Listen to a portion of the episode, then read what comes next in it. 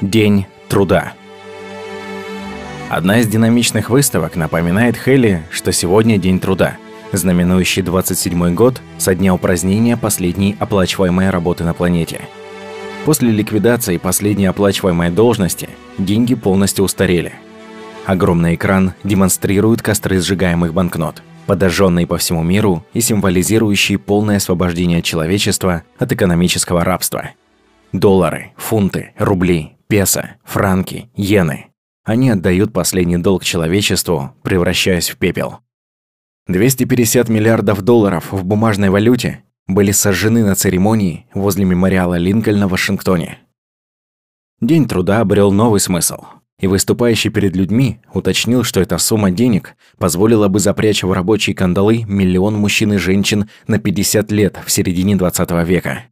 В свободном мире 21 века людей больше нельзя купить. Ни за голову, как в рабские времена, ни за деньги. Теперь, когда люди не были нагружены работой, они стали трудиться с удовольствием. Главная суть не в том, чтобы заставить кого-то работать или функционировать. Суть в мотивации самого человека. Одна и та же задача может быть как в тягость, так и в удовольствие, в зависимости от интереса индивида. В большинстве случаев люди в 21 веке рады найти способ своим трудом улучшить работу кибернетизированных машин. И хотя машины способны выполнять почти любую работу в мире, минимальная необходимость в бдительных глазах человеческих хозяев все же нужна. Небольшой контроль тут, мимолетная помощь там и периодические предложения в карцен.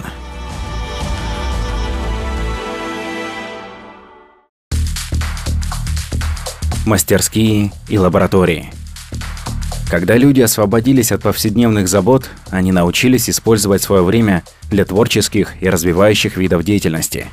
Искусство, наука, ремесла и конструктирование стали неотъемлемой частью жизни мужчин и женщин. Основная часть культурного центра отведена под огромные мастерские и лаборатории, которые используются круглосуточно.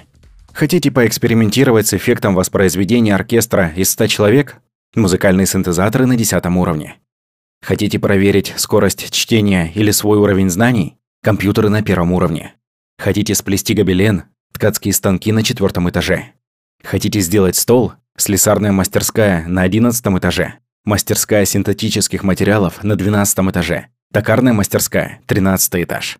Хотите сконструировать лодку? Судостроительная мастерская снаружи рядом с озером. Вам нравится электротехника? Хотите изобрести новое устройство? Придумали новую игру? Материалы, инструменты, машины и помещения в вашем распоряжении. Часто люди тратят больше времени, помогая другим работать над их проектами. Каждый человек заинтересован тем, чем сейчас заняты другие, и он быстро вливается в работу своих соседей. Работа над проектом сочетает индивидуальный и командный подход. Новое измерение бескорыстного человеческого сотрудничества проявляется в этих мастерских. Скорее всего, это стало возможным благодаря устранению комплекса неполноценности и вместе с ним человеческого эгоизма.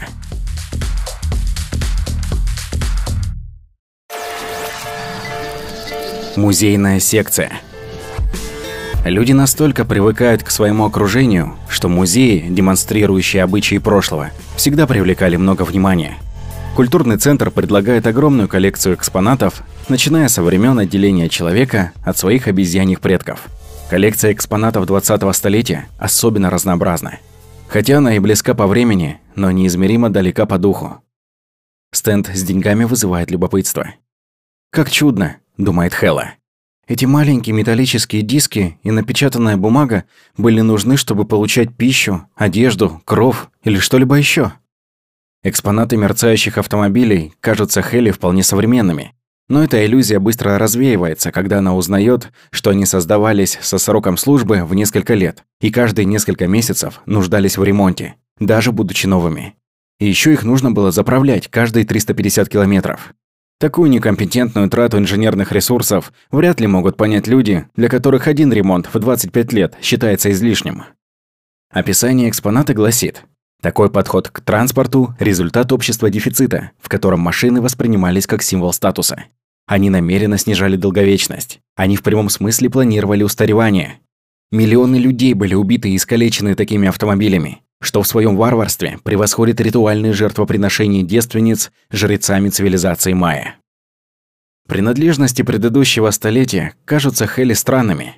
Духовки, холодильники, стиральные машинки и сушилки. Какой громоздкий набор для повседневных задач. Она с улыбкой смотрит на высокие каблуки, тонкие чулки и пояса. Такое невероятное разнообразие устройств и средств было частью обихода людей. Медикаменты, зубные щетки, зубные пасты, косметика, мыло, веники, пылесосы, лампочки, печатные машинки, книги, журналы и газеты и множество других видов имущества. Практически ни один из всех этих потребительских товаров не нашел подходящего применения в 21 столетии. Хотя Хэлла пришла в музей ранним вечером, она с удивлением обнаруживает, что уже 3 часа утра, а она смотрела лишь малую долю выставок.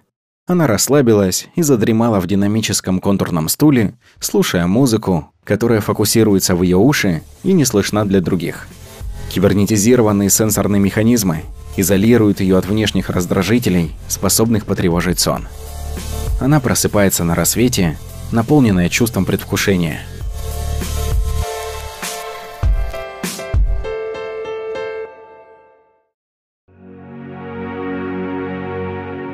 Глава 13.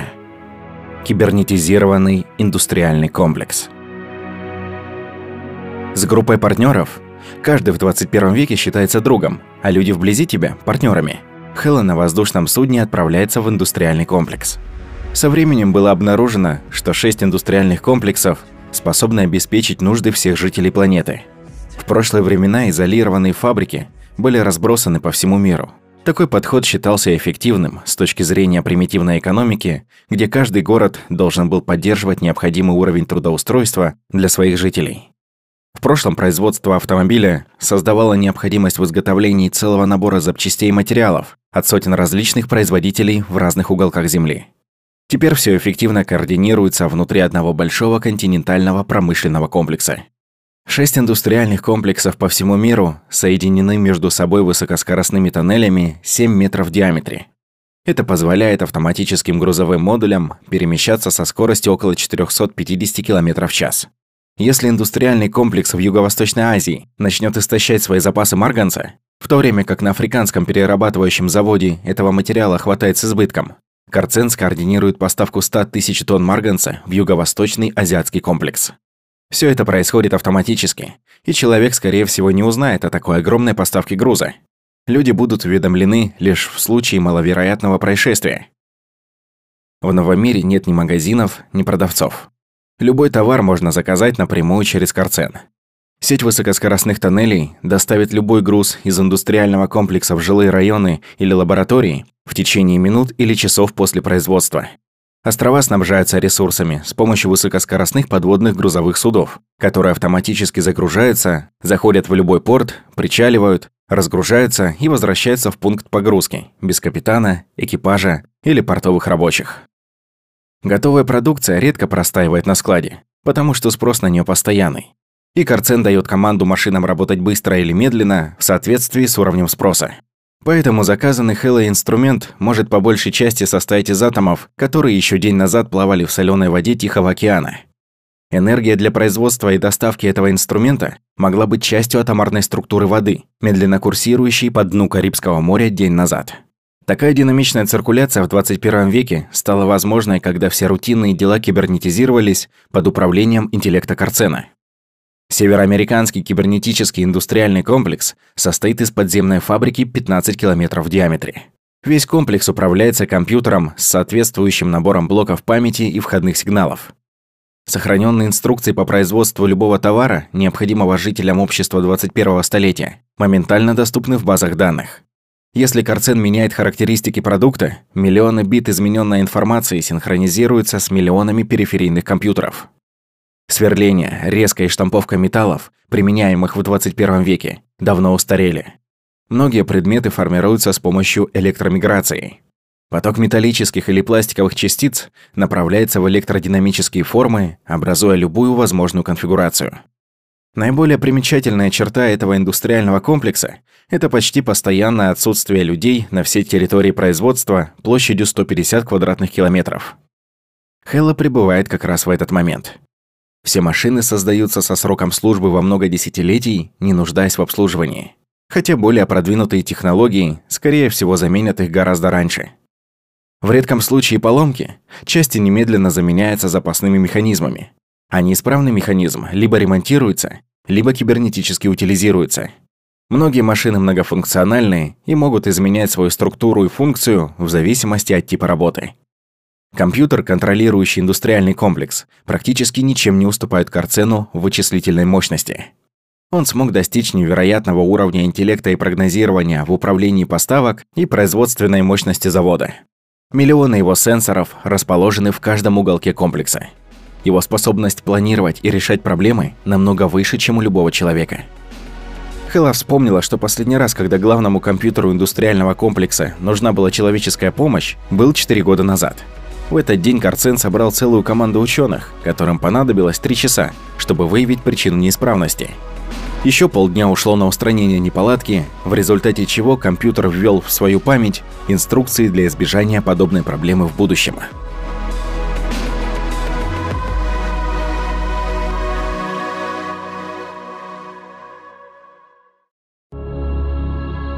Энергетические ресурсы Возможно, самым верным способом измерить уровень развития цивилизации является количество потребляемой ей энергии. По мере развития научных методов мышления, потребление энергии возрастало в геометрической прогрессии. Квантовый скачок произошел, когда люди научились использовать энергию ядерного синтеза. Создание контролируемого процесса синтеза атомов привело к производству огромных запасов полезной энергии без радиоактивных отходов. Хотя для синтеза использовались разные химические элементы, основная часть энергии добывалась с помощью дейтерия и трития тяжелых изотопов водорода, в избытке содержащихся в морской воде. В океане достаточно топлива для ядерной энергии на миллионы лет. Находясь внутри ядерной электростанции, Хэлла поражается тишине и отсутствию вибрации. Миллиарды ампер генерируются в нескольких метрах от нее без единого звука. Она удивлена компактностью реактора. Она почему-то ожидала увидеть огромное строение с несколькими массивными реакторами, Извлеченный из морской воды дейтерий и тритий поступает в преобразователь энергии по маленькой трубке. Весь механизм преобразования энергии с выходом в несколько гигавольт, включая реактор, занимает не больше места, чем ангар пассажирского самолета. Ни один человек не следит за процессом. Лишь Карцен и главный компьютер комплекса.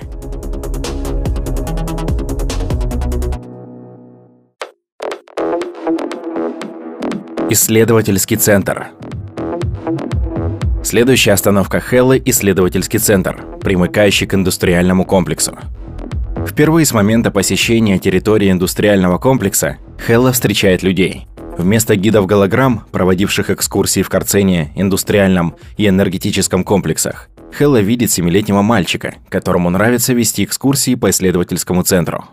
Гиды-голограммы все так же доступны, но их временно отключили, так как этот паренек с энтузиазмом и огромным желанием выполняет эту работу во благо посетителей. Одна из главных задач, уточняет молодой гид, заставить ученых не перетруждать себя. Иногда они настолько поглощены проблемой, что работают 48 часов без перерыва. Карцен напоминает им об отдыхе, но последнее слово остается за ними.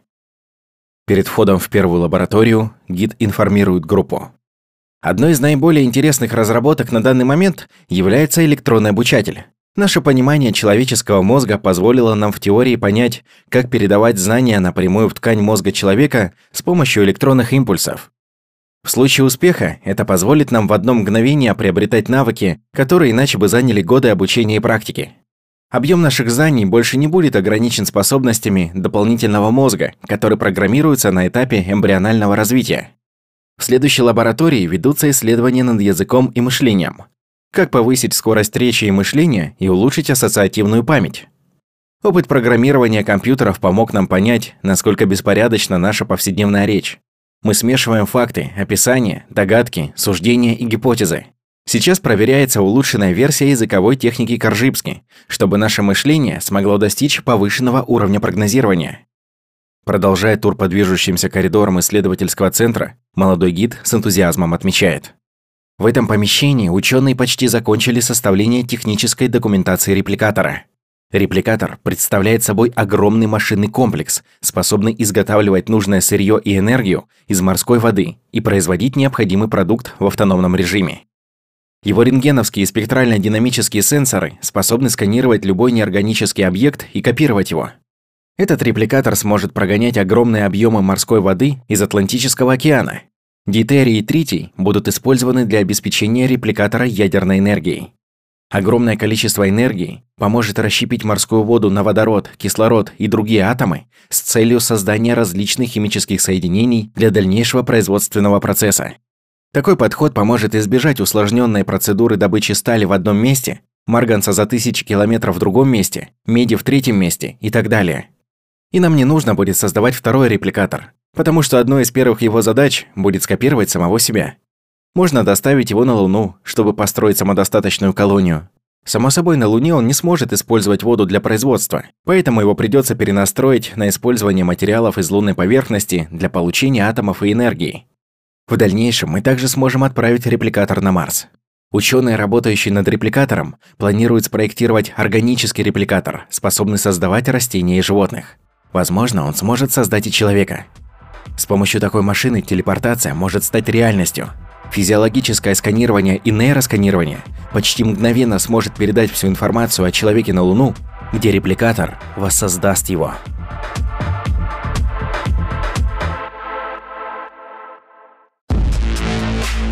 Homo mechanicus. Новый вид. В следующей лаборатории, продолжает гид, ученые используют компьютер для создания симуляции общества машин, в котором нет людей – в этом мире машины также будут способны к размножению и смогут делать почти все, что может человек. Это исследование находится на ранней стадии развития. Еще предстоит найти ответы на многие вопросы. В этой лаборатории ведется жаркая дискуссия. Неужели человек устаревает? Некоторые из этих ученых считают, что человек, возможно, единственное животное, способное создать себе замену. Несколько веков назад мы начали усиливать свое зрение с помощью очков. Затем мы изобрели контактные линзы. В это же время стали широко использовать зубные протезы и слуховые аппараты. Дальше последовало искусственное сердце, почки, легкие. Был создан компьютер с архитектурой мозга, превосходящей способности человеческого мозга. Позже человек создал синтетические глаза, способные видеть лучше человеческого глаза. Современные механические модели желудка, кишечника, печени и желез работают лучше своих природных аналогов. Сейчас мы стоим на пороге создания нового вида – Homo mechanicus – Скоро среди нас появятся механические люди, превосходящие нас во всем. Homo mechanicus сможет мыслить эффективнее, двигаться быстрее и с лучшей координацией, а также жить вечно. Сможем ли мы усовершенствовать нашу плоть через генетические манипуляции, чтобы не остаться в тени нового вида? В таком случае лучше поторопиться, иначе мы будем как стадо овец под присмотром высших существ. Вполне возможно, что наше вымирание так же неизбежно, как и динозавров. Неужели Homo mechanicus – последний шаг в нашей эволюции?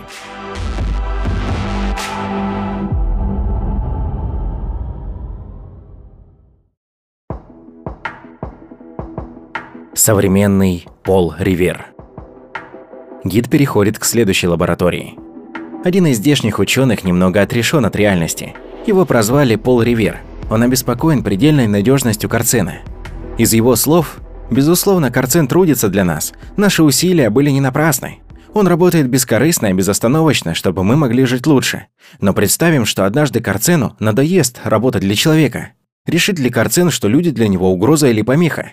Решит ли он внезапно разработать и создать роботов, став новым диктатором? Даже сейчас Карцен сможет спроектировать и произвести миллион роботов без нашего ведома. Всегда ли у нас будет возможность нажать на выключатель? Хэлла вспоминает, что Карцен программирует их дополнительные мозги. Он проектирует их геном. Она дает волю воображению. Если естественный отбор будет актуален и в будущем, то кому суждено выжить, людям или машинам? Или ответ лежит в сосуществовании? Теперь вы знаете, чем занимаются в этой лаборатории. Думаю, неважно, насколько все хорошо. Некоторые всегда найдут повод для беспокойства. Подбадривающе заверяет гид.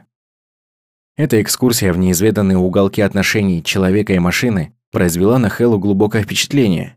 Приключения, исследования, испытания и даже опасность.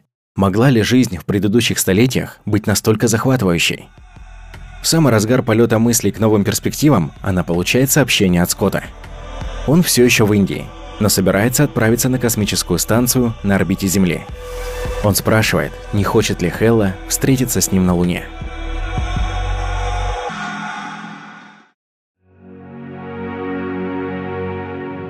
Глава 14. Бескрайние рубежи космоса. Находясь в Индии, Скотт получает сообщение от Карцена, что руководитель космической исследовательской программы организует важную научную конференцию на космической станции. Скотта пригласили принять участие в команде представителей медицинской инженерии. В сообщении от Карцена вкратце упоминается, что будет сделано важное заявление. Это заинтриговало Скотта, и он проинструктировал ближайший кибернатор немедленно спланировать полет на космическую станцию. Специальный космолет, способный совершить посадку на орбитальной станции, доступен лишь в определенных космопортах. Ближайший из них находится в 2000 километрах или в 45 минутах езды на поезде линейного ускорения. Приближаясь к космопорту, поезд Скотта снижает скорость до 450 км в час. Его модуль отсоединяется от поезда и движется к месту запуска. Гидравлический лифт поднимает модуль и соединяет его с парящим над площадкой космолетом. Входные шлюзы закрываются. Активируются ускорители нулевой перегрузки. При взлете кажется, что космолет будто падает с поверхности Земли. Скотт замечает, насколько комфортным оказался взлет. Серьезный прорыв по сравнению с оглушительным взрывным взлетом ракет прошлых времен. Общаясь со Скоттом, остальные пассажиры также признают, что также очень взволнованы и заинтригованы предстоящей конференцией. Но никто не знает подробностей. Неужели возникли проблемы у экспедиции, строящей станцию на Сатурне? Они до сих пор пытаются воплотить идею создания кислородной атмосферы на Луне? Был замечен астероид, несущийся прямо на Землю. Планируются новые перспективы в изучении космоса? Пока ничего не известно. Космолет вышел на орбиту. И хотя космическая станция в полутора тысячи километров от них, ее можно легко увидеть невооруженным глазом. Скотт с интересом наблюдает приближение сферического города на телепроекционном экране. Этот космический островок в диаметре 200 метров обслуживается по сменным штатам примерно из 100 человек.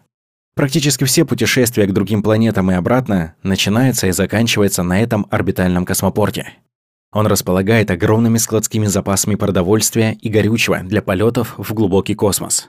Энергию он получает от термоядерного реактора, подобного тем, что питает энергией миллион человек на Земле. Космопорт снабжен самым продвинутым оборудованием передачи и приема сигналов, которое уже в течение нескольких десятилетий сканирует космическое пространство в поисках сигналов разумной жизни. Здесь расположена главная метеорологическая станция, Центр космической медицины и ретрансляторная станция телекоммуникационных сигналов. Раньше космопорт использовался для астрономических исследований, но из-за постоянно снующих туда-обратно космических кораблей было целесообразнее создать другую специализированную астрономическую станцию.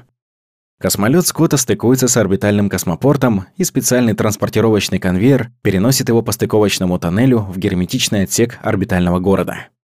Люди невесомы в космосе, но на станции есть искусственное гравитационное поле, создающее такое же притяжение, как и на Земле. Так как ни Скотт, ни его партнеры не везут с собой багаж, им нет нужды обустраиваться в своих отсеках. Конференция начнется через 15 минут после их прибытия. Войдя в круговой конференц-зал, Скотт понимает, что его группа прибыла на встречу одной из последних. Руководитель космических исследовательских программ выходит в центр зала и начинает конференцию. Сегодняшнее событие напоминает мне историю, когда на Земле приземлился космический корабль из далекого космоса. В шутливой манере начинает выступающий. Отсек необычного корабля открывается, и оттуда выползают два странных существа. Спустя несколько недель ученые научились налаживать с ними контакт. Различные тесты показали высокий уровень их интеллекта. Результат теста на КИ, коэффициент интеллекта, был выше 500. Один из наших ученых наконец спросил у этих существ, как вам удалось добиться такого уровня интеллекта? Мы не очень-то и умные, отвечает существо. Мы всего лишь их обезьяны. Выждав момент, когда публика перестанет смеяться, руководитель принял серьезный и задумчивый вид. Скотт заёрзал на стуле. Ну вот, сейчас начнется. Как вы все знаете, вот уже многие десятилетия мы отфильтровывали сигналы галактического шума из глубин межзвездного пространства. Годами мы вслушивались в регионы с наиболее активными сигналами. За этот период мы записали более 100 миллионов часов сигналов, которые, мы полагаем, посылаются разумной жизнью. Наибольшее внимание привлек необычайно сильный сигнал, исходящий из региона рядом с созвездием Лиры. На огромном телепроекторе появляется звездная карта, и по голосовой команде электронный указатель останавливается на созвездии Лиры. За последние 10 лет сигналы из этой зоны невероятно усилились, и у нас появились предположения, что эти люди, должно быть, перехватили наши радиосигналы и целенаправленно пытаются наладить с нами контакт. Как вам известно, наши компьютеры пытаются расшифровать эти сигналы, но пока что безрезультатно, так как эти существа используют язык, совершенно чуждый нам. Плюс ко всему, структура их сигнала основана на технологии, не похожей на нашу. Вплоть до последней недели эти преграды мешали нам расшифровать их сигнал. Но неделю назад все изменилось. Разработанные нами пять лет назад компьютеры были специально запрограммированы тестировать всевозможные алгоритмы, которые могут быть использованы для передачи двух- или трехмерных изображений. В прошлую среду был совершен прорыв, когда компьютеры смогли расшифровать аудио и видео части сигнала. Математическая составляющая языка была расшифрована первой. С помощью дешифровочного видеоключа, наподобие розетского камня, Компьютерам понадобилось лишь три часа, чтобы составить исчерпывающий словарь для расшифровки сигналов этого источника. В зале воцарилась тишина. Скотт вспомнил о подобном открытии в истории, когда Колумб предстал перед королевской четой Фердинандом и Изабеллой, чтобы поведать об открытии нового света. Испанские придворные в то время, наверное, считали, насколько велика их цивилизация, достигнув такого успеха в открытии неизведанных рубежей. Почти никто из штата наших ученых не смыкает глаз уже семь дней продолжает руководитель. Хотя мы и расшифровали лишь малую часть всех материалов, нам удалось создать приблизительную картину об этих существах. Или, если быть точнее, создать картину, какой она была 26 лет назад. Источник сигнала находится на расстоянии 26 световых лет от нас. Мы модернизировали наше коммуникационное оборудование и направили несколько наших антенн-передатчиков по направлению к источнику сигнала. Но пройдет много лет, прежде чем они получат наш ответ. Похоже, что органическая форма жизни на той планете возникла миллионы лет назад. Выступающий указывает на большое изображение, появившееся на экране. Скотт так и думал.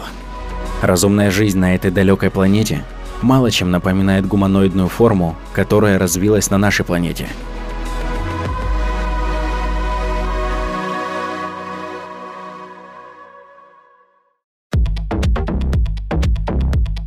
Кибернетизированные организмы. Руководитель продолжает. Эти люди, а так как они разумны, мы можем назвать их людьми, постепенно заменили различные части своего тела механизмами, невероятно продвинувшими их функциональность. Вместо ног они создали импульсные системы, позволяющие им передвигаться вверх, вниз или горизонтально со скоростью около 200 км в час.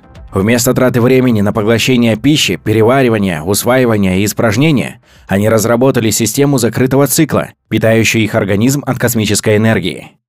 Их стремление продлить срок жизни до нескольких тысяч лет привело к замене хрупких биологических органов механическими аналогами. В случае редкой неисправности механизм способен за долю секунды устранить ее, вырастив новую часть на молекулярном уровне, подобно тому, как наше тело заживляет рану, образуя новые клетки. Они могут общаться в тысячи раз быстрее, чем раньше. Их многофункциональные разгибательные конечности не испытывают усталости и гораздо эффективнее манипулируют предметами при лучшей координации, чем биологические руки. Уверен, многие из вас задаются вопросом, живут ли эти кибернетические организмы, назовем их киборги, бесчувственной и безрадостной жизнью. Похоже, это не так. Эти киборги могут испытать любое чувство или переживание, просто направив электронные сигналы себе в мозг. Скотт знает, что психические переживания, созданные электрической стимуляцией, ничем не отличаются от сигналов, полученных через органы чувств. Партнеры Скотта уже продемонстрировали передачу информации напрямую в мозг. В результате человек видел живописные закаты, чувствовал оргазм и вкушал самые экзотические блюда. Киборги создали синтетические рецепторы высокой чувствительности, позволяющие достичь любой уровень ощущений, они подчеркнули, что эти механические ощущения гораздо интенсивнее, чем биологические, говорит руководитель. Они могут повысить уровень чувствительности отдельных рецепторов для достижения максимального удовольствия. Вот одна из трехмерных голограмм, которую мы от них получили. Скотт переводит взгляд на большой экран. Он видит, как киборги быстро передвигаются по воздуху. Они ныряют под воду и без труда несутся сквозь толщу воды у дна моря далекой планеты. Телепроекция демонстрирует развитие разных типов киборгов. Некоторые из них обладают твердонакопительными или жидконакопительными мыслительными механизмами. По мере достижения все большего прогресса в области усовершенствования организма, эта далекая цивилизация создала синтетические тела и мозги с улучшенными показателями. Скотт вдруг вспомнил о ежегодном цикле смены моделей автомобилей, столь излюбленном производителями прошлого столетия. Мозг также может заново рождаться с последними обновлениями и улучшениями. Какие фантастические новые измерения откроются перед нами с этой технологией.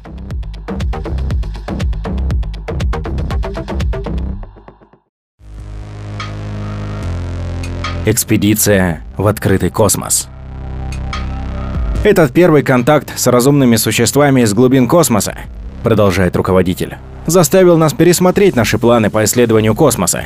Мы полагаем, что необходимо наладить личный контакт с этой далекой цивилизацией как можно скорее. Даже при наличии корабля, способного летать со скоростью света, займет 26 лет, чтобы туда добраться. Как вы знаете, наш самый быстрый космический корабль на данный момент достигает скорости лишь 108 миллионов километров в час, или одну десятую скорости света. Нам предстоит еще много работы. Я бы хотел видеть предварительный дизайн проекта по созданию корабля на газовом термоядерном реакторе, способного достичь 90% скорости света, в течение месяца. Мы сможем подключить немного резервных мощностей Карцена в процессе проектирования.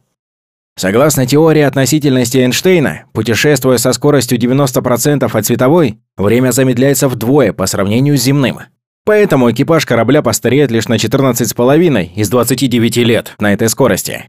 На борту ход времени не изменится, но по возвращению на Землю разница во времени будет существенной. Когда мы сможем разогнать корабль до 99,5% скорости света, за один год в космосе человек постареет лишь на месяц по земным меркам.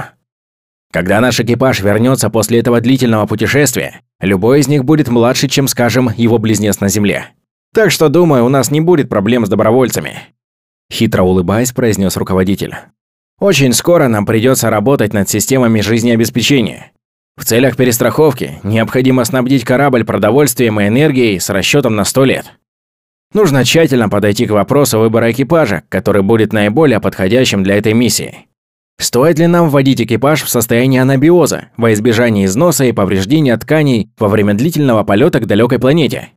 В какой степени стоит заменить их биологические органы на механические аналоги, доступные в данный момент? Некоторые из вас знают, что мое сердце и почки износились 20 лет назад, и с того момента я живу с механическим сердцем и почками. Он несколько раз похлопывает себя по груди. Я чувствую себя лучше прежнего, и эти органы работают идеально. Думаю, если мне пришлось бы лететь... В этот момент в его глазах видно чувство тоски.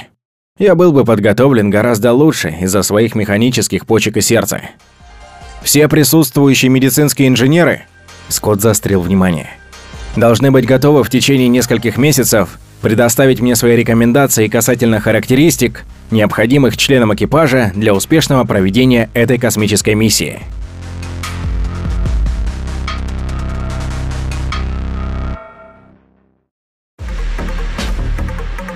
Долгосрочная программа.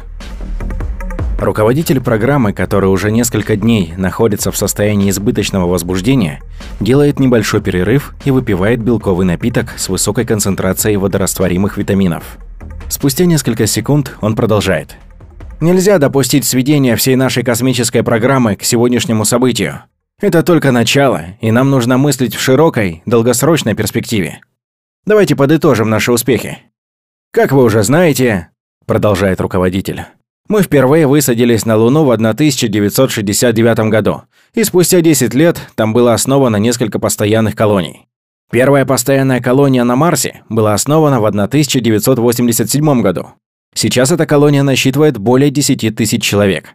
С Венерой дела обстояли несколько сложнее из-за температуры поверхности в 430 градусов по Цельсию. Нам удалось использовать недра огромной горы, где температура была более щадящей. Мы основали подземную колонию на Венере в 2018 году. Скоро мы начнем охлаждать планету и насыщать атмосферу кислородом. Меркурий нас не меньше озадачил. Он ближе всех к Солнцу и приблизительно 5000 километров в диаметре. Температура поверхности под Солнцем поднималась до 420 и опускалась до минус 240 градусов по Цельсию в тени. Поэтому выбор у нас был невелик. Тем не менее, мы основали там подземную колонию в 2026 году. После Меркурия нам понадобилось четверть века, чтобы преодолеть трудности освоения Юпитера. Сначала мы совершили посадку на самый большой спутник Юпитера – Ганимед. Температура и радиация на поверхности Юпитера оказались менее опасными, чем мы предполагали, благодаря прорыву в технологии силового поля. Диаметр Юпитера в 11 раз больше Земли, а его площадь превышает земную более чем в 100 раз. Атмосфера состоит в основном из водорода и гелия, а погода – самая буйная из всех планет Солнечной системы. Давление доставило больше всех проблем. Ни один стандартный корабль не выдержал бы такого разрушительного давления, которое на Земле частично можно ощутить, разве что на дне самых глубоких океанских впадин. Хоть Юпитер и оказался одной из самых негостеприимных планет, вот уже несколько десятилетий на южном полюсе Юпитера находится колония выносливых ученых, проводящих бесценные научные эксперименты, результаты которых помогли нам исследовать внутреннее строение Земли. Через несколько дней ожидается высадка миссии на Титан, один из спутников Сатурна. Два года назад пилотируемый корабль исследовал Уран и пять его спутников. За последние сто лет наши беспилотные зонды собрали много важной информации о Нептуне и Плутоне, который сложно назвать планетой.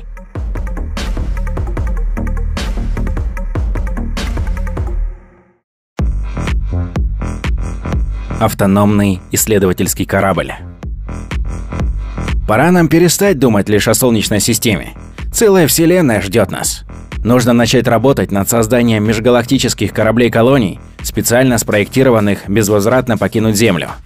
От масштабности идей в зале слышны приглушенные возгласы удивления. Шум быстро стихает, и руководитель продолжает. Этот корабль будет иметь сферическую форму приблизительно 800 метров в диаметре. Ее запасов энергии хватит на 1 миллион лет с возможностью пополнения путем поглощения радиационной энергии из космоса астронавты смогут добывать сырье из астероидов или комет. Находящийся на борту репликатор позволит им преобразовывать энергию в материю и наоборот при необходимости. На борту корабля будет около полутора тысяч человек на момент отправления. Если нужно, они смогут создавать новых людей с помощью репликатора. В их распоряжении также будут небольшие корабли для исследования и посадки на неизвестные планеты в бескрайних просторах космоса. Какая команда лучше всего подойдет для отправки в бесконечность? Стоит ли посылать людей? Может, стоит реконструировать человека специально для жизни в космосе? Достаточно ли человек вынослив для губительных условий космоса? Стоит ли послать киборгов, механические тела с человеческими мозгами? Им была бы не страшна радиация, низкие температуры или недостаток кислорода. Они бы смогли выполнять опасную работу в открытом космосе, где человека ждет верная смерть. Им не нужно есть и испражняться. Каждому можно встроить источник энергии на 100 лет. Эти механизмы смогли бы переносить перегрузки, смертельные для людей. Они были бы бессмертными. Любая изношенная часть может быть легко заменена. Хотя механизированные люди с этими характеристиками пока еще не созданы, они могут появиться в скором времени. Возможно, мы отправим в экспедицию организмы всех трех типов. Этот оплот нашей цивилизации, скорее всего, сможет получать от нас сигналы в течение 40 лет. Из-за временной задержки мы будем принимать от них сигналы еще 40 лет, после того, как наши сигналы станут слишком слабыми для их принимающего оборудования. Тогда эти бравые исследователи останутся одни, навсегда оставив Землю позади. Они постепенно смогут колонизировать планеты по всей Вселенной, чтобы через миллиарды лет эти дети Земли смогли достичь предела Вселенной, если у нее есть предел. Нам известно, что существует по меньшей мере 10 миллиардов планет, подходящих для зарождения и развития жизни такой, как мы ее знаем. Какова бы ни была их судьба, люди на Земле, скорее всего, никогда об этом не узнают.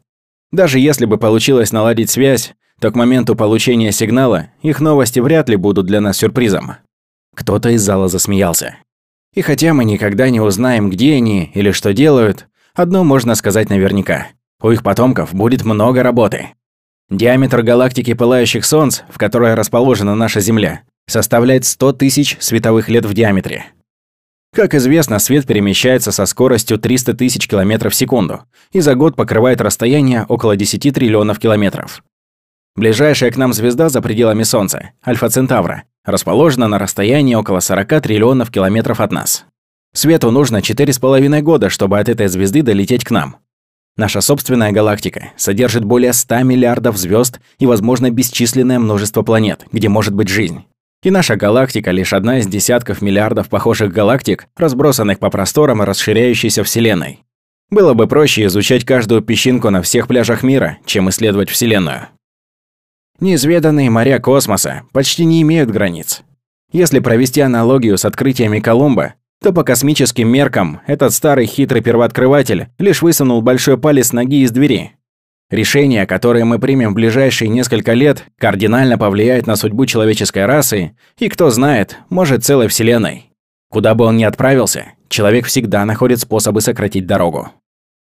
В этот момент руководитель садится, явно переполненный глубиной взаимосвязи настоящего и будущего. Ученые начинают потихоньку расходиться. Не слышно ни единого разговора. Все погрузились в свои мысли. Скотт думает о том, сможет ли Хэлла встретиться с ним на Луне, как они договаривались.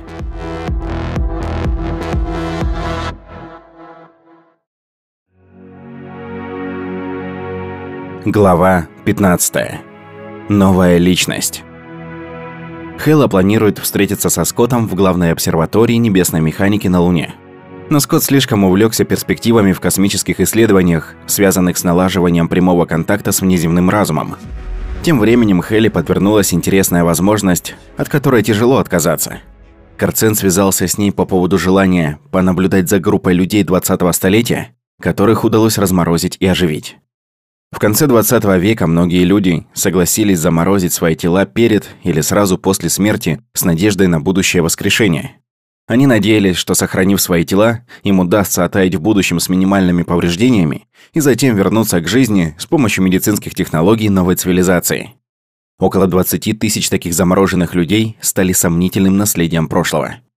Никто не знает, что делать с этими трупами. Попытаться оживить их? Избавиться от них? Так как население планеты поддерживается на постоянном уровне, большинство людей предпочитает создавать новую жизнь, которая генетически и психологически подготовлена для участия в 21 веке. Воскрешение одного из этих людей с неизвестным уровнем адаптации к условиям 21 века – довольно рискованное занятие. Когда этой идеей поделились с Карценом, решительный ответ не заставил себя ждать. Не пытайтесь воскресить этих людей. Каждый в 21 веке глубоко прислушивается к советам Карцена – Надежность этого совета за последние 18 лет составляет 99,97%. У него было недостаточно данных для анализа остальных 0,03% случаев. И все же многие полагают, что нельзя игнорировать человеческие надежды, скованные льдом в современных катакомбах. Карцен не указывает, как решать вопросы в 21 веке, он лишь советует. Воспринимая мысли людей, он функционирует по принципу помощи людям в достижении полноценной жизни – как правило, он лучше знает, что приносит людям счастье, чем любой человек. Делая успешные прогнозы один за другим, он в очередной раз доказывал это утверждение. Тем не менее, люди решают сами. В конце концов, группа приняла решение оживить 100 тел. Они выбрали и разморозили 50 мужчин и женщин, чьи личные данные выглядели наиболее многообещающе. Им удалось оживить 93% и заменить дефективные органы, ставшие причиной смерти, на синтетические. Но главные проблемы начались, когда обнаружилось, что эти люди абсолютно не приспособлены к способу жизни в 21 веке. Оставить их наедине без присмотра – то же самое, что спустить с привязи бабуина посреди лаборатории. Они наполнены враждебностью и эгоистичными мотивами, настолько чуждым в 21 веке, что люди прекратили попытки помочь им адаптироваться в новом мире. Эти размороженные оказались настолько неспособны принять модели поведения 21 века, что оживившей их группе придется их нянчить. Теперь они начинают понимать бремя круглосуточного ухода, выпадавшее на долю матерей прошлого. Почтение к человеческой жизни не позволяет им снова заморозить этих нездоровых личностей. Наконец они решают создать исследовательскую лабораторию по изучению поведения 20 века на изолированном острове и дать им волю там, без вреда для окружающих. Этих 93 мужчин и женщин обеспечили всеми необходимыми ресурсами и соорудили лабораторию для психологов и антропологов, которые могли бы за ними наблюдать. Размороженные были вольны создавать свою социальную структуру. Хэлла прилетает на изолированный Тихоокеанский остров. Сотрудники очень рады ее видеть. И хотя у них есть доступ ко всем технологическим благам, включая цветную трехмерную голограмму всех уголков мира, они чувствуют себя как в клетке. Постоянная смена окружения – неотъемлемая часть жизни в 21 веке.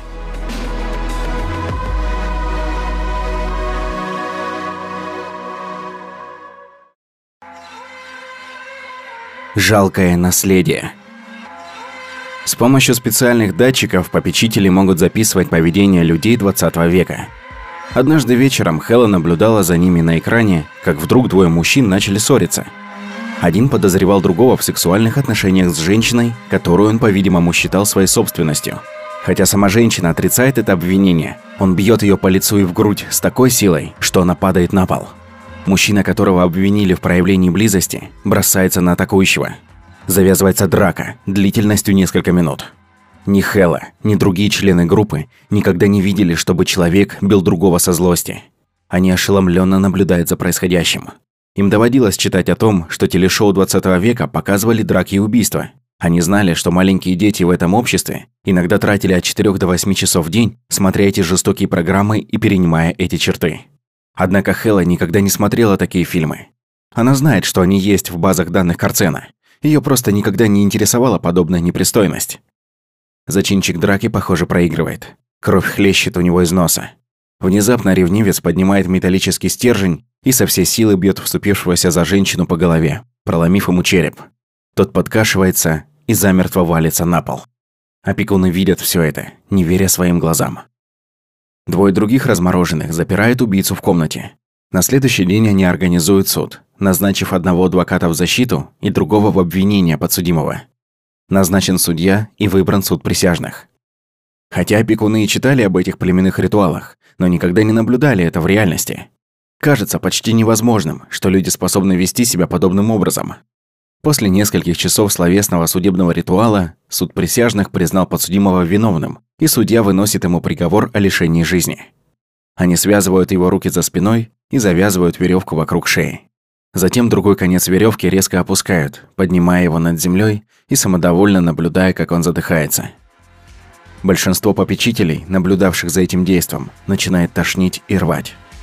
Запись продолжается, но они отключили экраны и вышли наружу, чтобы отдышаться.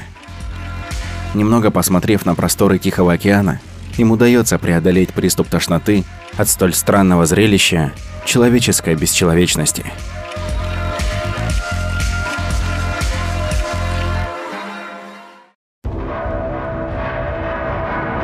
Принятие смерти. Такая сильная реакция произошла не из-за страха смерти, Люди 21 века относятся к смерти как к естественному явлению и готовы принять ее, когда придет время.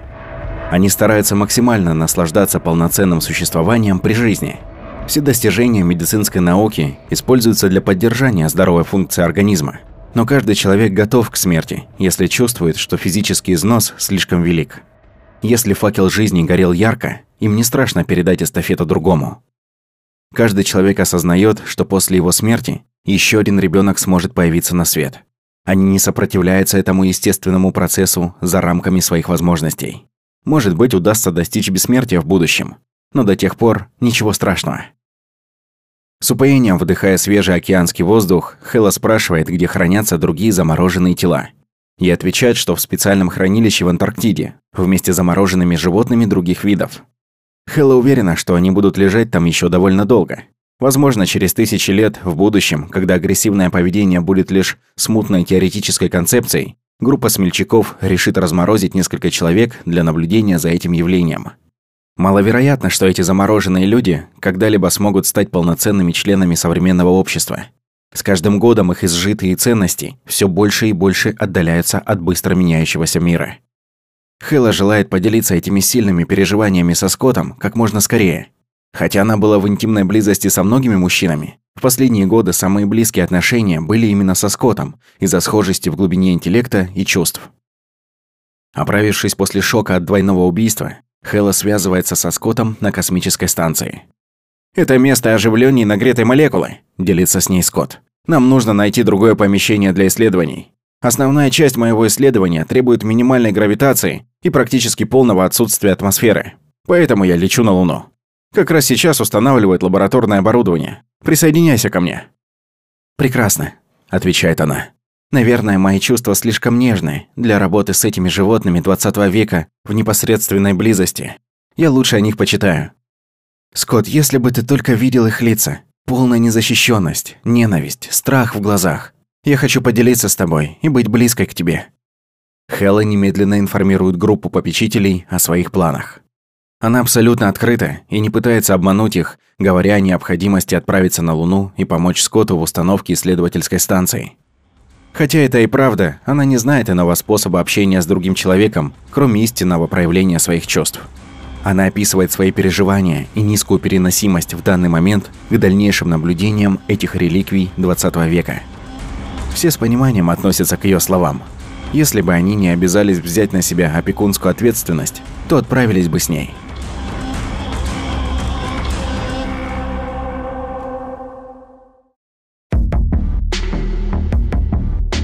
На Луну.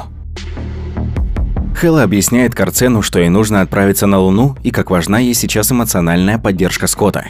Карцен без труда распознает чувства людей и направляет ресурсы нового общества для удовлетворения их потребностей. Через несколько минут транспортный модуль уже готов забрать ее. Она прибывает в южноамериканский космопорт через 40 минут после разговора со Скоттом. Через 6 часов она уже на Луне. Хотя большинство сооружений на Луне находятся под землей, для более эффективной работы систем жизнеобеспечения и защиты от метеоритов, на поверхности все же есть несколько сооружений. Эти прозрачные куполообразные строения сделаны из металла 15 см толщину. При встрече с Хеллой Скотт замечает ее неспокойное эмоциональное состояние и понимает, что ей нужна поддержка. Они уединяются в зале для наблюдений, который пока никто не использует. Как хорошо снова быть вместе. Хотя они и не испытывали чувство тоски, их жизни были наполнены новым опытом, которым они делятся на телепроекторе. Тем не менее, эта встреча воодушевляет их особенно сильно. Они вдвоем садятся на контурный стол. Их тела, не стесненные одеждой, нежно касаются друг друга. Сквозь прозрачный купол обсерватории они видят яркий шар Земли в 375 тысячах километров от них. Отчетливо видны Европа, Африка и часть Азии. Их чувства к родной планете подобны тем, какие были у людей прошлого к своей матери. Вот он, организм, подаривший им жизнь спустя миллиарды лет эволюции. Этот организм вырастил их и сделал тем, чем они есть сейчас. Хоть солнце сейчас не видно, их чувства к нему подобны тем, что дети прошлого испытывали к отцу. Энергия, которая движет всеми процессами в их жизни, исходит от солнца. Даже атомы, сформировавшие Землю 4,5 миллиарда лет назад, могли сойтись вместе от волны только что зажженного Солнца, подобно тому, как сперматозоиды отцов сливались с яйцеклетками матерей. «Думаю, я многое поняла о себе и нашем обществе за последние несколько недель», признается Хелла. «Я принимала все как должное. Человек с хорошим зрением не ценит важность своих глаз.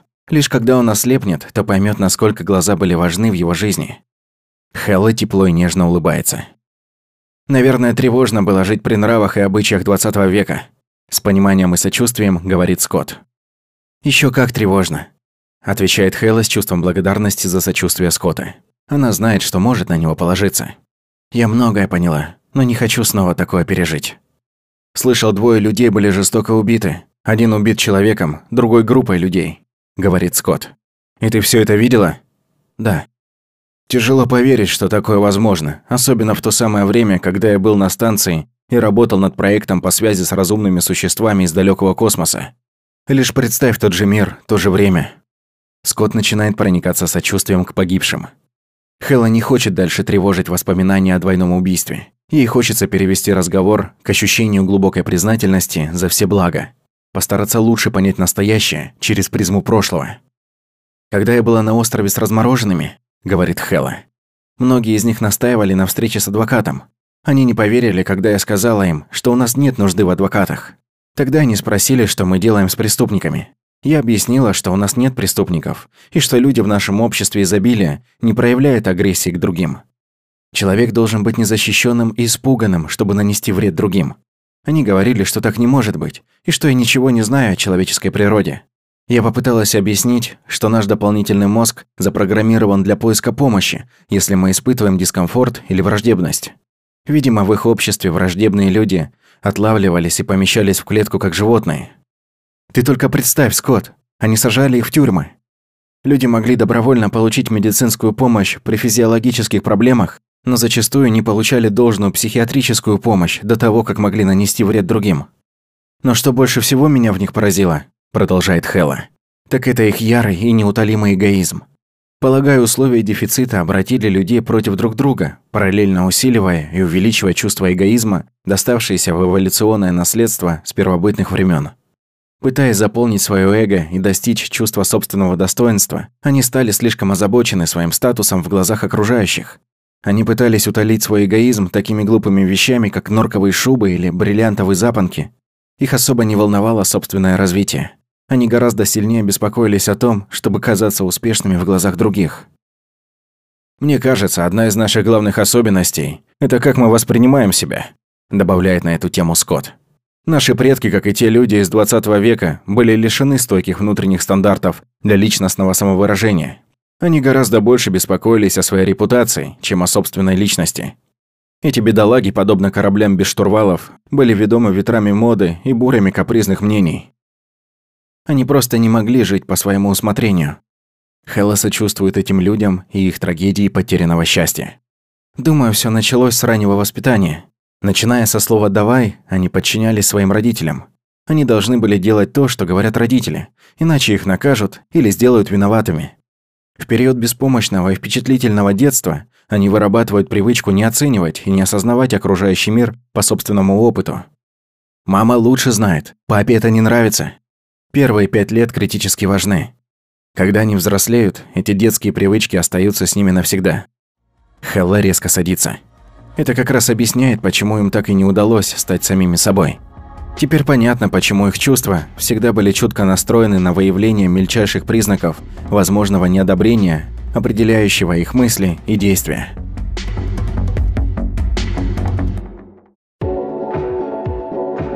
Высший этический стандарт. Безусловно, наша современная жизнь также связана с прошлым, говорит Скотт. В Древней Греции Сократ выступал в поддержку нашего высшего этического стандарта – «Книфи Сефтон» или «Познай себя». Скотт делает паузу, чтобы присесть. Шекспир также говорил «Как день сменяет ночь, не отступай от мысли той, что верен должен быть перед самим собой, и для других не будет места лжи в лице твоем». Несмотря на учения многих великих мыслителей, большинство наших предков в реальности не понимали, что значит познать себя или быть верным себе говорит Хелла. Это были лишь пустые слова, а не способ жизни. Они уж точно не были заложены в основу этической модели поведения людей. Когда повышаешь свой стандарт развития, то испытываешь чувство достоинства и полноценности каждый день, сосредоточенно продолжает Скотт. Иногда простое прослушивание трогательной мелодии может существенно расширить твой эстетический опыт и дать почувствовать себя большим. Чтение прибавляет запас знаний и дарит ощущение обширности бытия, Понимание своих чувств и более глубокое осознание потенциала своего мозга усиливает чувство собственного достоинства. Сделав личностное развитие способом жизни, ощущение личной полноценности приходит автоматически. Так как чувство собственного достоинства находится в наших собственных руках, говорит Хела, у нас есть защищенность, которой были лишены наши предки. Мы можем дать другим людям гораздо больше, чем они могли. Наши предки обычно проявляли щедрость лишь к своим близким родственникам, но недостаток ресурсов не позволял им быть щедрыми с другими. Им приходилось яростно соперничать с другими людьми. Представители больших групп могли причинить им вред или воспользоваться ими.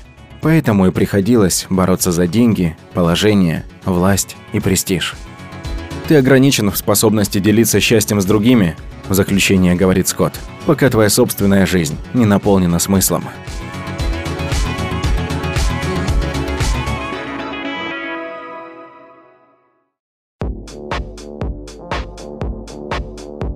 Любовь без ревности. В прошлом нехватка была во всем: В деньгах, защите, любви, говорит Хела. Люди выработали чувство собственности. Убийство, которое я видела, произошло из-за желания мужчины обладать женщиной.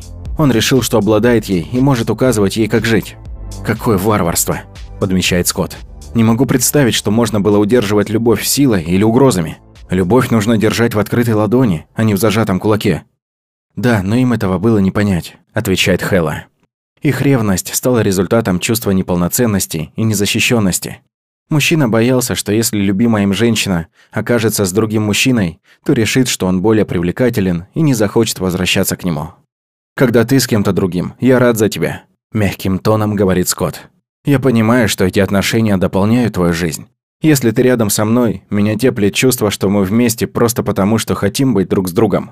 В прошлом, если мужчина и женщина любили друг друга и хотели интимных отношений, Общество требовало от них связать отношения с законным соглашением под названием брак. Понятно, что это делалось для материального благополучия детей. Но можешь ли ты представить свою любовь и привязанность скованными законными правами и обязанностями? Это ужасно. Если тебе нравится быть со мной, замечательно. Рука Хеллы нежно касается Скотта.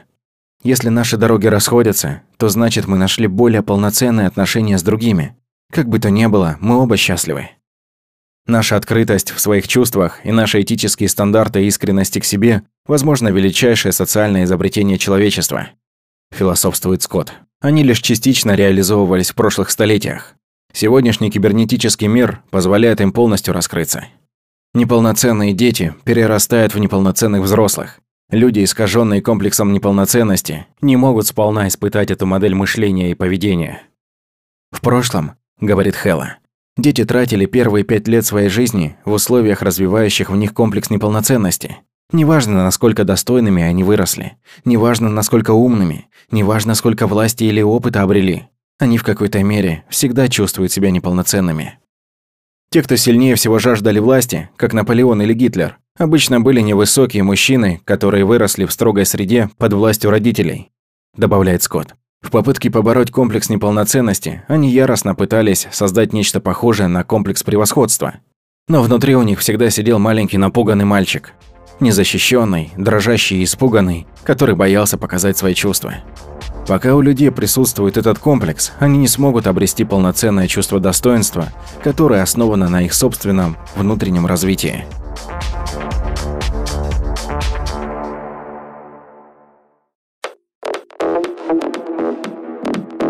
Непристойное прошлое. Единственное, что рассмешило меня при наблюдении за ожившими людьми 20 века, было их искаженное понятие о непристойности. В задумчивой улыбке произносит Хэлла.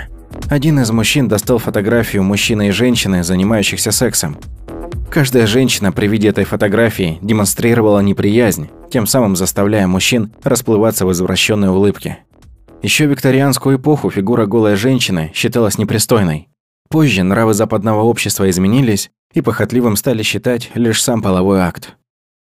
«Идиотизм!» – не выдерживает Скотт. «Как изображение одного из самых приятных ощущений в жизни может считаться непристойным?» Оно может быть грубым, согласен. Или может быть бездарным. Хелла перебивает. Мы по-другому воспринимаем понятие непристойный.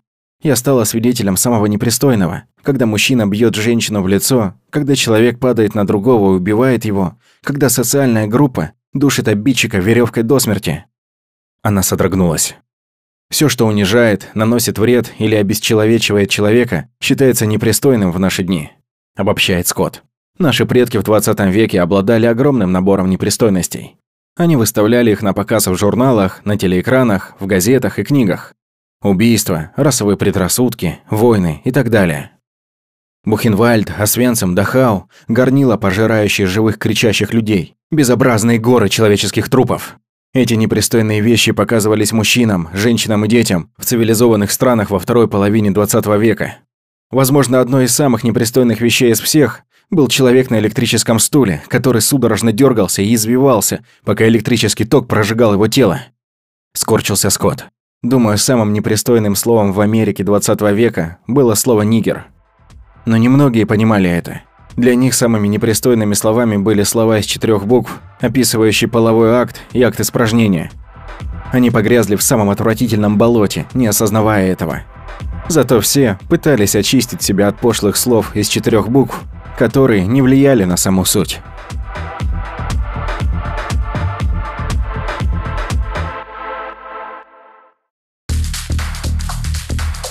Отдельные миры мужчин и женщин. Неужели женщины действительно украшали себя так, как показано в старых фильмах? спрашивает Скотт с передразниванием, поправляя свою прическу. Ты не поверишь, сколько часов они тратили на укладку волос в странные формы. Они красили свои ногти красным, а веки фиолетовым цветом. Они использовали различные химические составы, чтобы сделать щеки румяными, а губы темно-красными. К тому же они чувствовали себя лучше, когда их пятки были подняты на 10 сантиметров от земли, а пальцы ног были резко согнуты, не имея ничего общего с естественной формой стопы. Мужчины и женщины были одержимы молодостью. У них было чувство, что после 20 лет уже начинается старение. Они делали все возможное в бесполезной борьбе со старением. Я бы не смог жить при таком притворстве и фальше, говорит Скотт. Мужчины и женщины будто строили отдельные миры для себя. Наверное, они даже использовали отдельные ванны. Так и есть, соглашается Хелла. Маленькие мальчики и девочки воспитывались по разным моделям. Девочку приучали быть молодой леди.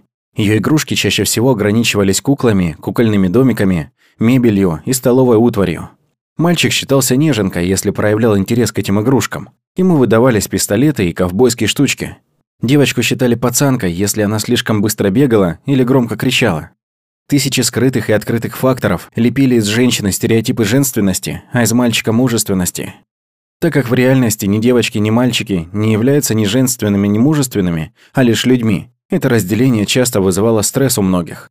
Это культурное зомбирование не давало мужчинам и женщинам делиться глубиной своих чувств. Их сексуальные «можно» и «нельзя» были довольно запутанными. Скотт, представь, у них были правила почти во всем. Часто культура не позволяла человеку разнообразия в интимных отношениях. Если хочешь секса, тогда женись, иначе никакого секса. В некоторых культурах даже были законы, регулирующие позы во время полового акта. Многие общества не одобряли женщин, открыто выражающих свои сексуальные желания. Это было неприлично. А интимные однополые отношения были под запретом. Люди в западной культуре 20 века глубоко прививали чувство вины, мешающее людям достичь сильных экстатических ощущений во время сексуальных утех, подчеркивает Скотт. Часто сексуальный оргазм был лишь мимолетным кратковременным физическим удовольствием. В какой-то мере мы думаем о сексе и больше, и меньше, чем те размороженные люди, отвечает Хэлла. Больше в плане глубины ощущений. И в то же время, если мы лишимся секса, то вряд ли многое потеряем, потому что наши жизни наполнены множеством других измерений чувств и переживаний. Для меня сексуальные чувства становятся интенсивнее, чем больше я узнаю о человеке. И все же мне нравится периодическое разнообразие сексуальных отношений с другими мужчинами.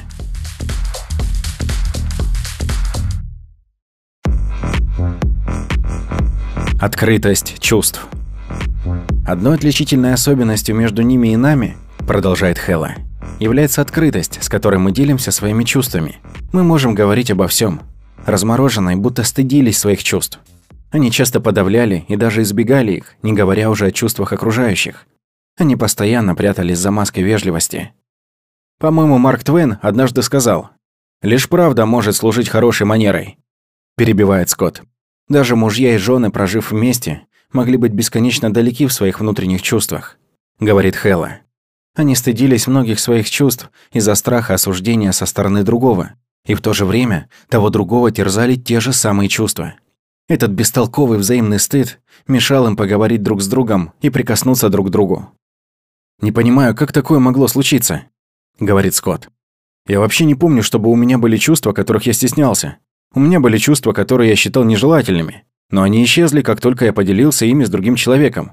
Так как окружающие всегда с пониманием относились к проявлению моих чувств, не боясь угрозы и неловкости, у меня не формировалось никаких комплексов и страхов. Я полностью открыт здесь и сейчас. Мертвое прошлое и нерожденное будущее не контролируют меня. Помню, как читала о мужчине 20 века, который был так зол на свою жену, что 18 лет с ней не разговаривал. Говорит Хэлла. Они прожили вместе и ели за одним столом, но он ни разу не обмолвился с ней ни словом. В конце концов, они отправились к психиатру, который убедил мужчину поговорить. Первое, что он сказал, было «Я не хочу об этом говорить». «Но это уже крайность», – отвечает Скотт. Мало кто мог открыто выражать свои чувства другому человеку. Иногда некоторым приходилось делиться ими с адвокатом. Но редко это происходило с близкими и дорогими людьми и с теми, кто больше всего в этом нуждался. Вместо этого люди носили маски и притворялись другими. С помощью слов они пытались скрыть свои переживания и от других, и от себя. В старом конкурентном мире, уточняет Хэлла, было слишком рискованно открыто выражать свои мысли. Всегда был страх, что другие осудят, попытаются жалеть или начнут давать ненужные советы. Будут промывать кости или же воспользуются этим для дальнейших упреков. Редко находился человек, готовый слушать всем сердцем, Подумай о всех несчастьях, которые можно было бы предотвратить, если бы люди поняли, что чувствами можно управлять так же, как автомобилями и космическими кораблями, говорит Скотт. Они не осознавали, что тревожные чувства улетают вместе со словами. Разве это не чудесно осознавать, что от неприятных переживаний можно избавиться, открыто выражая их, А приятные чувства, напротив, усиливаются, когда ими делишься. «Смотри!» – воскликнула Хелла, указывая на землю.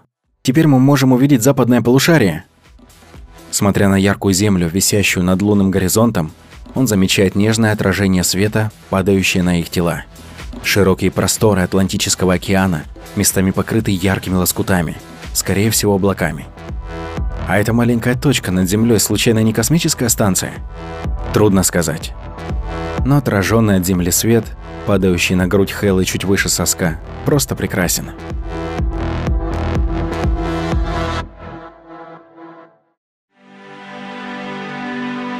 Новая личность.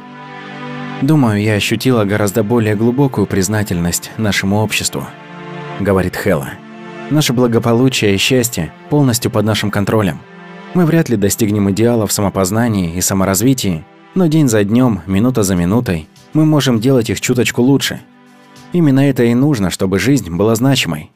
Мы живем широко, открыто, наслаждаясь огромным спектром интересов. Наш мир так велик, мы стали ближе и к себе, и к другим, говорит Скотт. Не жертвуя своей индивидуальностью, мы в то же время можем наладить глубокие и полные отношения с другими. Чем больше мы реализуем себя, тем больше отдаляемся от границ своего эгоизма. В эмоциональных отношениях мы с готовностью делимся собой с другими людьми и при этом сохраняем глубокую способность жить в гармонии с личными стандартами и остаемся хозяевами своей судьбы. В прошлые столетия близость жертвовала индивидуальностью, вместо того, чтобы усиливать ее. Да, согласен с тобой, Хэлла. Мы усиливаем нашу близость и в то же время укрепляем свою индивидуальность. Звучит противоречиво, но это так. Думаю, суть в нашей способности общаться друг с другом, позволяя нам быть интеллектуально и эмоционально обнаженными без притворства. Поддерживает Хэлла. Наверное, это одна из причин, почему нам также нравится быть физически голыми. Мы чувствуем искреннюю любовь и полную защищенность. Нам нет нужды прятаться ни от себя, ни от других. Хелла кладет свою голову на руку Скотта. Наша любовь не нуждается в принуждениях. Мы не испытываем любовь, чтобы компенсировать внутреннюю пустоту. Мы предлагаем любовь как подарок, спонтанный и искренний. Скотт чувствует перемену настроения Хеллы. Она делает более длинные паузы, дольше смотрит на землю, спутники, звезды, она полностью открыла перед ним свои яркие чувства и мысли, наполняющие ее жизнь последние несколько недель. Он чувствует ее руку у себя на груди и медленно поворачивается к ней. Она смотрит ему прямо в глаза. Он открыто разделяет ее чувство любви. Вселенная холодна и беспристрастна, но маленькие кусочки пространства, наполненные людьми, излучают теплоту, защищенность и привязанность. Значит, все таки есть жизнь в других уголках Вселенной – «Замечательно», – произносит Скотт. «Тяжело представить, что та жизнь может быть лучше этой, здесь и сейчас».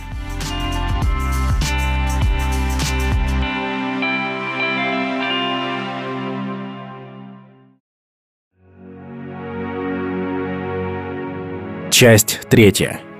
Взгляд в будущее. Глава 16. Образование для перемен. Мы не считаем наше видение 21-го столетия идеальным, и вам не советуем. Оно послужит своей цели, если заставит разумных людей задуматься о проблемах нашего общества. Мы надеемся, что вы сможете дополнить и улучшить это видение будущих перемен и способов их достижения. Мы столкнулись с ситуацией, говорит антрополог Маргарет Мид, когда нужно обучать людей тому, чего не было вчера, и тому, чего никто еще не знает, но что многим необходимо будет знать уже завтра. Возможно, это первый случай в истории человечества, когда мы обязаны знать направление нашего развития и пути его достижения. Человечество больше не является мелким игроком. Сегодня в мире насчитывается более трех миллиардов человек. Скоро наш военный ядерный потенциал будет способен стереть всех людей с лица Земли. Но даже без ядерной угрозы понадобится глобальная сплоченность всей человеческой расы, чтобы достичь лучшей жизни для всех людей.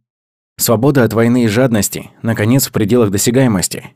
Но это не произойдет само по себе. Мы должны использовать наши умы и наши сердца.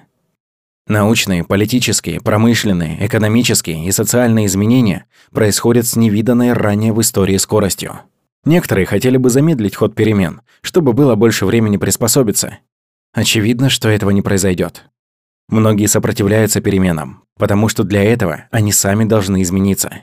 Они ностальгически и упорно цепляются за мудрость прошлого, Но во времена быстрых перемен мудрость прошлого мало чем поможет в решении проблем настоящего. Уилл Бурферри из Центра изучения демократических институтов посоветовал не удивляться грядущим изменениям.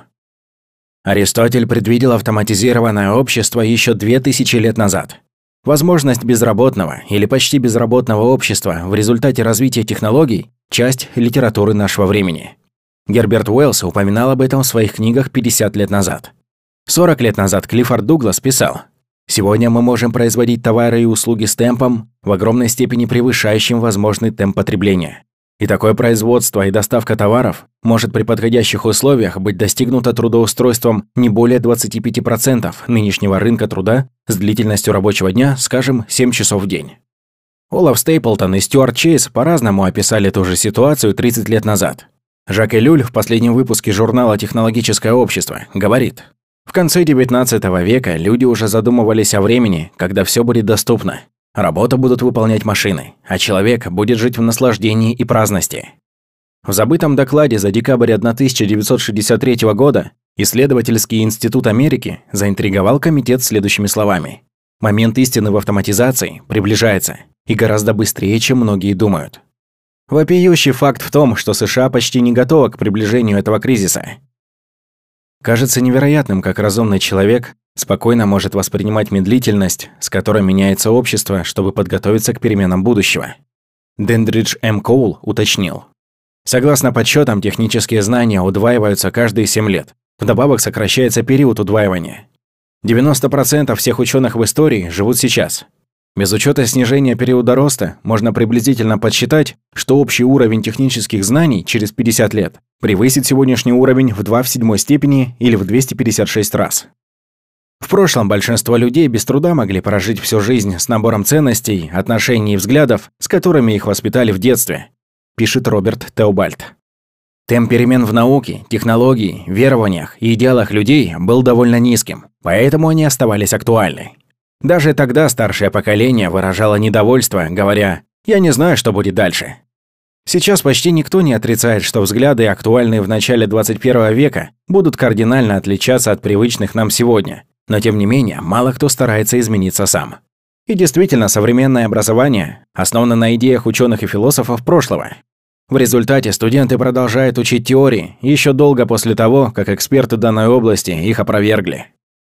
Каждый детский сад, начальная школа, средняя школа и университет в каждом государстве должны помогать студентам подготовиться к изменениям, которые ждут нас в будущем.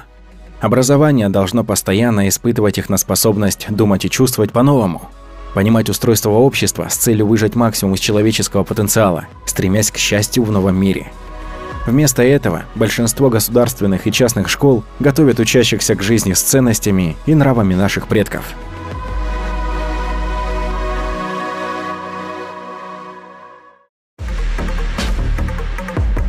Готовы или нет? Готовы вы или нет, мы быстро движемся к периоду огромных перемен. Это становится очевидным на уровне технологий, когда искусственные спутники уже летают на орбите Земли, цветное телевидение пришло в каждый дом, и правительственные компьютерные системы следят за уплатой налогов. Но сейчас мы столкнулись с моментом, когда социальные изменения должны не отставать от технологических. Социальные модели поведения, унаследованные из древней Месопотамии, не дадут нам счастья в мире будущего.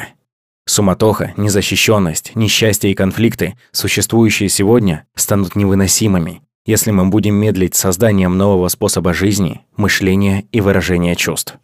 Человечество только-только переходит в подростковый период.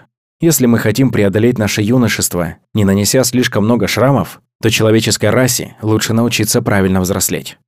Возможно, нашей самой главной угрозой на данный момент является разделение человечества на более ста эгоцентричных национальных границ. Эти параноидальные национальности присваивают себе суверенное право использовать оружие, способное убить миллионы людей в других странах. Если мы продолжим наращивать оружейный ядерный потенциал следующие 20 лет, может настать момент, когда внезапная вспышка ярости капризного диктатора приведет к цепочке событий, в результате которой погибнут все. Никто с уверенностью не может предсказать будущее. Однако кое-что можно сказать почти наверняка. События двигаются так быстро, что через сто лет наше общество будет мало чем напоминать сегодняшнюю экономическую, социальную и политическую модель. Мы полагаем, что независимо от грядущих изменений, модель устройства будущего будет совпадать со структурой жизни, свободы и стремления к счастью, основываться на научном методе мышления и питаться из рога изобилия автоматизированных и компьютеризированных инструментов. Будущее сулит серьезный стресс и угрозу людям с недостаточно гибкой нервной системой. Оно также несет бесконечно новые испытания тем, кто может использовать свой интеллект для своей главной эволюционной функции – адаптироваться к меняющимся условиям. Более богатый опыт, фантастические достижения и недостижимый ранний уровень счастья может стать для нас реальностью в гуманистическом, научном, кибернетическом мире будущего.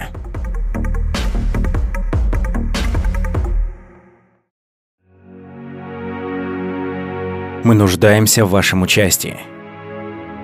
Что в мировых лидерах, что в обычных гражданах, пишет профессор Роберт М. Хатчес. Старые привычки и обычаи мешают приспособиться к новому миру. Мы только начинаем понимать природу этих привычек и традиций, искать новые способы использовать свой интеллект, чтобы сохранить наш вид. Для этой задачи потребуется передовое мышление всех мужчин и женщин. Профессор Джордж Гэллоп в «Чудесах впереди» уточняет, что мы не можем полагаться на наших экономических и политических лидеров в вопросе своевременной адаптации к испытаниям будущего. Профессор Гэллоп предлагает Перемены не произойдут просто так по инициативе лидеров, за исключением ситуаций, когда эти изменения не нарушают существующий порядок. По сути, как раз сами лидеры и являются самыми заядлыми и упорными врагами перемен. Поэтому общественность должна взять на себя инициативу и ответственность за дальнейшее развитие общества. У лидеров не должно быть иного выбора, кроме как принять эти перемены. За всю историю человечества ни одно поколение не училось подготовке и адаптации к социальным переменам. В прямом смысле мы идем в будущее спиной вперед с надеждой, что наша задница не зажует. Мы с энтузиазмом ищем новые виды лекарств для улучшения физического здоровья, не дожидаясь, пока их как следует протестируют.